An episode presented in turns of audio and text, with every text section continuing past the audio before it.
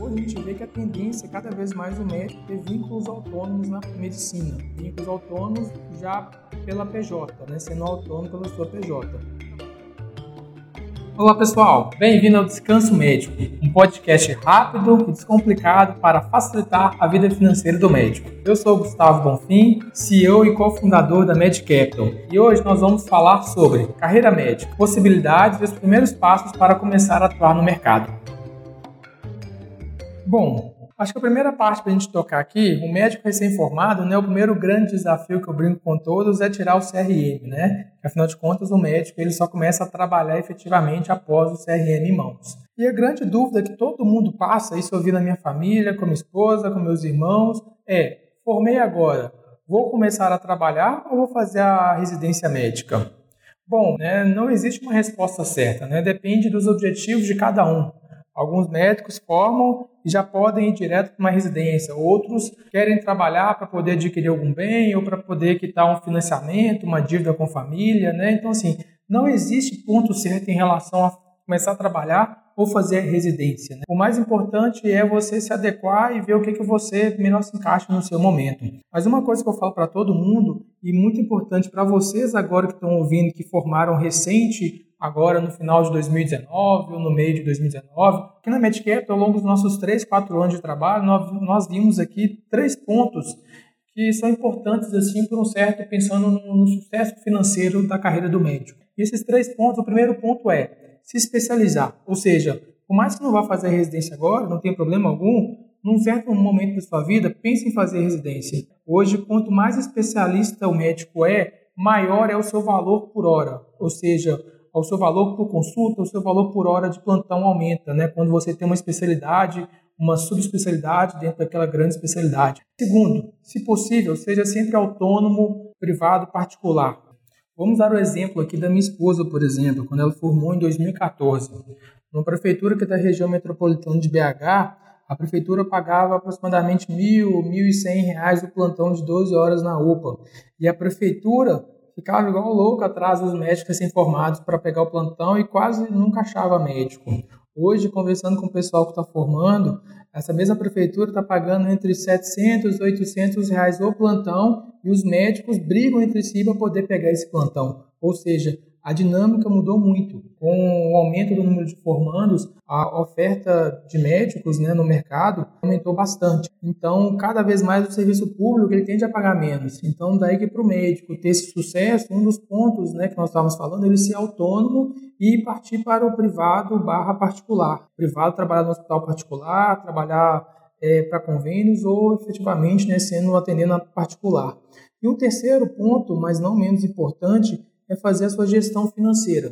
E isso é muito importante, né? Nós vemos muitos médicos hoje que com um bom planejamento financeiro, você consegue ali é, chegar com seus 50, 60 anos de idade, já, digamos assim, resolvido na sua parte financeira, apenas ali fazendo a medicina pelo amor à medicina. Né? Eu já cansei de conversar com médicos de 60, 70 anos de idade que estão dando plantão até hoje, aos finais de semana, porque não podem parar. É, não é só o simples fato de gostar, mas o fato de não poder parar de trabalhar porque não consegue pagar as contas no final do mês se parar de dar os plantões. E o mais importante agora, né, para vocês médicos, vocês informados, que vão começar agora a entrar no mercado, é vocês entenderem a dinâmica dos vínculos de trabalho. O que é um vínculo de trabalho? O vínculo de trabalho é a relação entre as partes que vão trabalhar ou seja, são as regras e normas né, que regem essa relação de trabalho e, e constituem né, o regime de contratação. É, o médico ele pode trabalhar seja autônomo, ou seja, ele trabalha por produção, ou seja, um vínculo não autônomo, isto é, um vínculo assalariado. Ele tem um valor fixo a receber, independente da, da sua produção. Isso, é claro, tem seus prós e contras e equivale analisar muito bem o que é cada um. É, numa análise fria, financeiramente falando, é sempre melhor você ser autônomo do que você ser assalariado. Mas não é só isso que você deve levar em consideração. Por exemplo, vamos pegar aqui um caso prático, numa UPA. Geralmente, uma UPA você pode entrar como contrato, por exemplo, na prefeitura aqui de Belo Horizonte. Você entra como contrato seletista, então você tem seus números de plantões já definidos por semana, dois, três plantões por semana, e é um contrato seletista, então você tem férias remuneradas, você tem décimo terceiro, Contudo, se você pegar o valor por hora trabalhada dá um valor menor para o plantão. Vamos jogar valores por alto aqui. Eu fiz 12 horas, ganho 700 reais. No outro lado, nessa mesma UPA, você também pode trabalhar como RPA. O que é o RPA? É você autônomo. RPA significa Recibo de Pagamento Autônomo, ou seja, o RPA é por produção. Então você não tem férias remuneradas, você não tem décimo terceiro.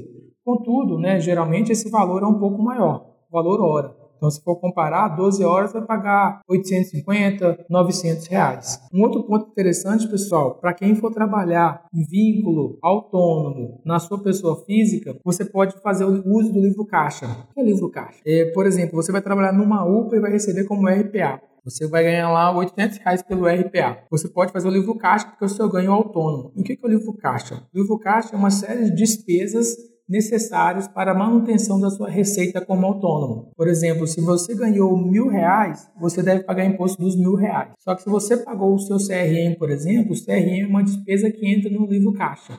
Vamos supor que o CRM custa 800 reais. Então a sua base de cálculo não é mais os mil reais. É mil menos 800, é 200 reais. Além do CRM, é uma série de outras taxas que você pode sim abater. Por exemplo, vocês que estão formando agora e fazem todos aqueles cursos de SLS, técnicas de emergência, medicina baseada em evidências e uma série de outros cursos, esses cursos, eles sim entram com base de, de, de dedução. Infelizmente, eu sei que muitos estão com essa ponta agora na cabeça, os cursos preparatórios para residência médica, entre a gama imensa que nós temos outros, hoje, eles não entram no seu livro caixa, infelizmente. Mas os cursos ligados à medicina, né, sim, esses entram. Entre uma série de outros cursos também, pessoal. Nós temos o e-book no nosso site que fala muito bem sobre o livro caixa. E os vínculos de trabalho autônomo e não autônomo, nós vamos agora entrar no detalhe para explicar exatamente o que é cada um aqui.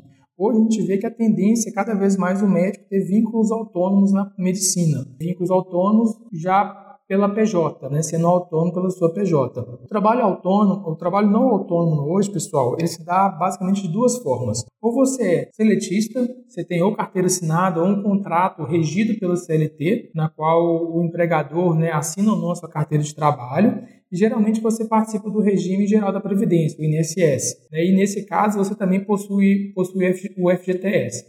Uma outra forma de vínculo assalariado, um vínculo não autônomo, é você ter um concurso público, na qual você tem a sua estabilidade, você participa de um regime próprio de previdência. Por exemplo, eu sou concursado de uma prefeitura, minha previdência é daquela prefeitura. E dependendo de cada caso, você pode ou não ter FGTS, né? se você for seletista ou se você for estatutário.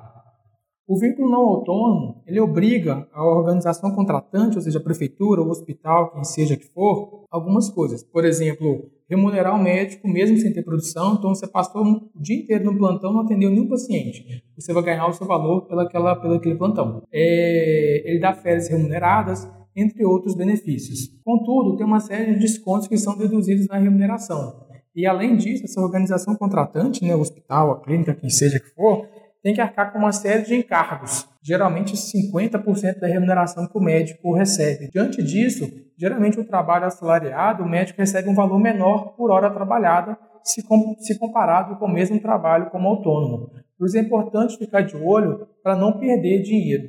Já nos vínculos autônomos, a obrigação contratante, o hospital, a clínica, não tem essa obrigação de arcar com esses custos e encargos trabalhistas.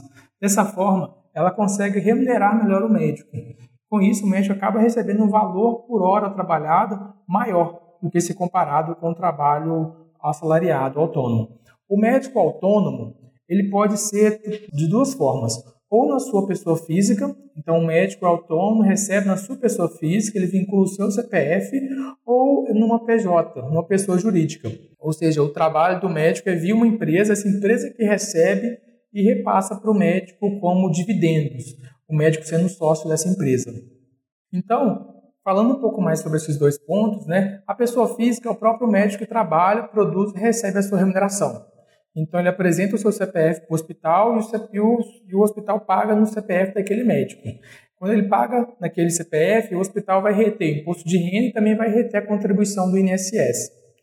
Como gente está falando de imposto de renda na pessoa física, é muito importante nós a nos atentarmos para a tabela progressiva do imposto de renda da pessoa física. Alguns pontos são importantes lembrar nesse, nessa tabela.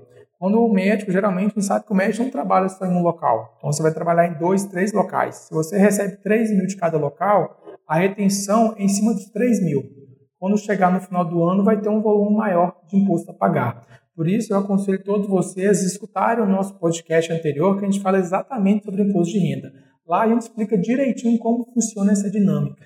Voltando aqui na nossa conversa de hoje, o médico com PJ, o hospital contrata a PJ, que na PJ tem um médico como sócio. O médico como sócio, ele pode exercer a medicina, né, a prestar serviço para aquele hospital normalmente. E o que é uma PJ? Uma PJ é um ente jurídico constituído por pessoas físicas ou até outras pessoas jurídicas também. E esse ente jurídico ele tem direitos e deveres. Por exemplo, uma empresa você pode comprar carro pela empresa. Uma empresa você pode alugar uma casa pela empresa. Você pode abrir uma conta no banco. Uma empresa, você tem que pagar imposto. Você tem esse dever de pagar imposto sobre aquilo que a empresa ganha. Então, a empresa, né, o médico, ele pode constituir empresa de serviços médicos e utilizar elas para receber das fontes pagadoras. O hospital, por exemplo. Então, o hospital, resumindo, o hospital contrata a PJ para prestar os serviços médicos e o médico, como sócio da empresa, e quem aporta o capital intelectual naquela empresa, é ele que executa o trabalho junto ao hospital. Quando a gente fala de autônomo na PJ, também temos que ficar atentos ao regime de tributação. A pessoa física tem um regime próprio, como nós falamos, e a PJ existem três regimes tributários que uma empresa pode se enquadrar. Ou ela é simples nacional, que de simples só tem um nome, depois podemos fazer um podcast só disso, lucro presumido, ou lucro real. Lucro real não é muita questão para o médico. Então, no médico, ele resume a, ou é simples ou é lucro presumido. Se a gente for comparar PJ simples, o médico começa a pagar de, a partir de 6% do simples nacional. Só que tem uma série de entrelinhas e a partir de 6, ou seja, esse fatura, a alíquota vai aumentando à medida que aumenta o faturamento da PJ. No lucro presumido, a tributação é fixa a partir de 14,33. Contudo, contudo, a partir de um valor maior de receita mensal, acima de 70 mil reais por mês, começa a ter um acréscimo de imposto. Já a pessoa física, tudo que você ganha acima de R$ 4.600, você paga 27,5% de imposto. Então, de longe, se a gente for pegar uma tributação que o médico vai ganhar ali, se somar os seus rendimentos 10, 15, 20 mil reais, se ele puder ser tudo PJ, ele vai economizar muito recurso ao final do mês. Então, pessoal, resumindo essa parte, como geralmente o rendimento do médico né, excede o valor de R$ 4.600, ele pode ter uma enorme economia tributária ao escolher trabalhar como PJ. A conta final é um pouco mais complexa, pois devemos considerar os custos que uma PJ tem, por exemplo, o CRM jurídico, uma taxa de prefeitura. Entretanto, pessoal, quase é sempre vantajoso para o médico trabalhar como PJ. E uma grande questão que vem aqui agora para compararmos, vocês vão começar a trabalhar agora e tem aquelas opções eu abro a minha empresa ou entro numa dessas PJonas, né, como são chamadas. Um grande ponto de atenção que a gente temos que observar aqui agora é o seguinte: apesar que numa PJona você entrando, aparentemente os custos mês a mês serão um pouco menores do comparado com o custo mensal de uma PJ individual, Pessoal, isso aqui agora é muito importante. Quando vocês abrem uma empresa, vocês assinam no cartório um documento dizendo que vocês entram como se fossem em comunhão com todos aqueles outros sócios. Isto é, os CPFs estão ligados. Quando a gente brinca que é um, quase um casamento, é porque realmente é quase um casamento. Você assina um documento no cartório. E às vezes você é sócio de uma pessoa que você não conhece. Você é sócio de uma pessoa que você não sabe o histórico dela. Essa pessoa tem alguma dívida em banco, tem uma dívida previdenciária, tem uma dívida trabalhista, isso pode, não é garantido que aconteça, mas pode sim prejudicar você, porque vocês estão conectados via um CNPJ comum. Bom, pessoal, grande parte dessa nossa conversa aqui hoje é para a gente falar de vínculos, que eu acho que é o mais importante para vocês aqui agora.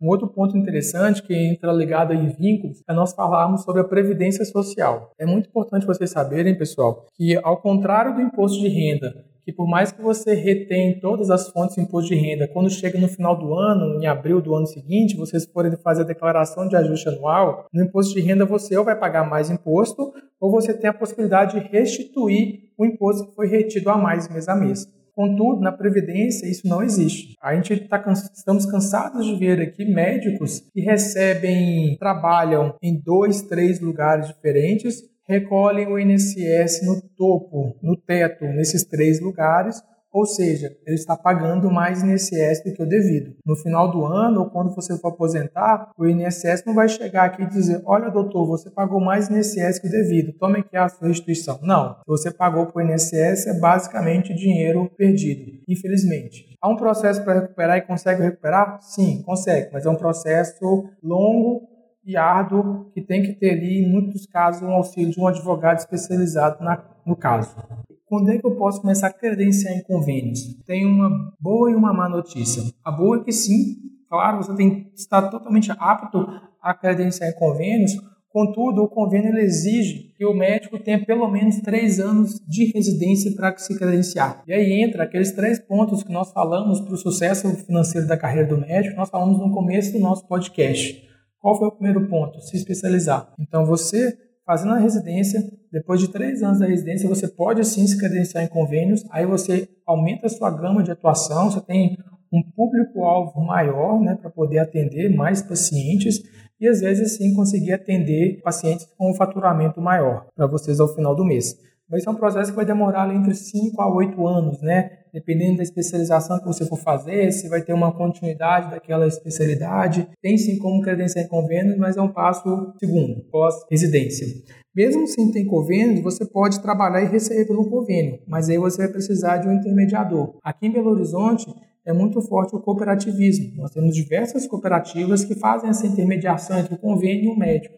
Então, às vezes, você trabalha no hospital particular, por exemplo, mesmo residente, e você consegue receber dos plantões. Só que quem faz esse faturamento é a cooperativa. Tem uma série de encargos que a cooperativa cobra, os valores, às vezes, né, de consultas são menores que você fosse direto pela cooperativa, mas ajuda muito agora no começo da carreira. Então é muito comum o médico estar em cooperativa e estar recebendo por ela. Mas sempre melhor, pensando no seu longo prazo, você se credenciar diretamente no convênio. Por hoje é isso, pessoal. Comentários, dúvidas ou sugestões é sempre entrar em contato com a Med Capital através dos nossos canais. Até o próximo episódio. abraço a todos.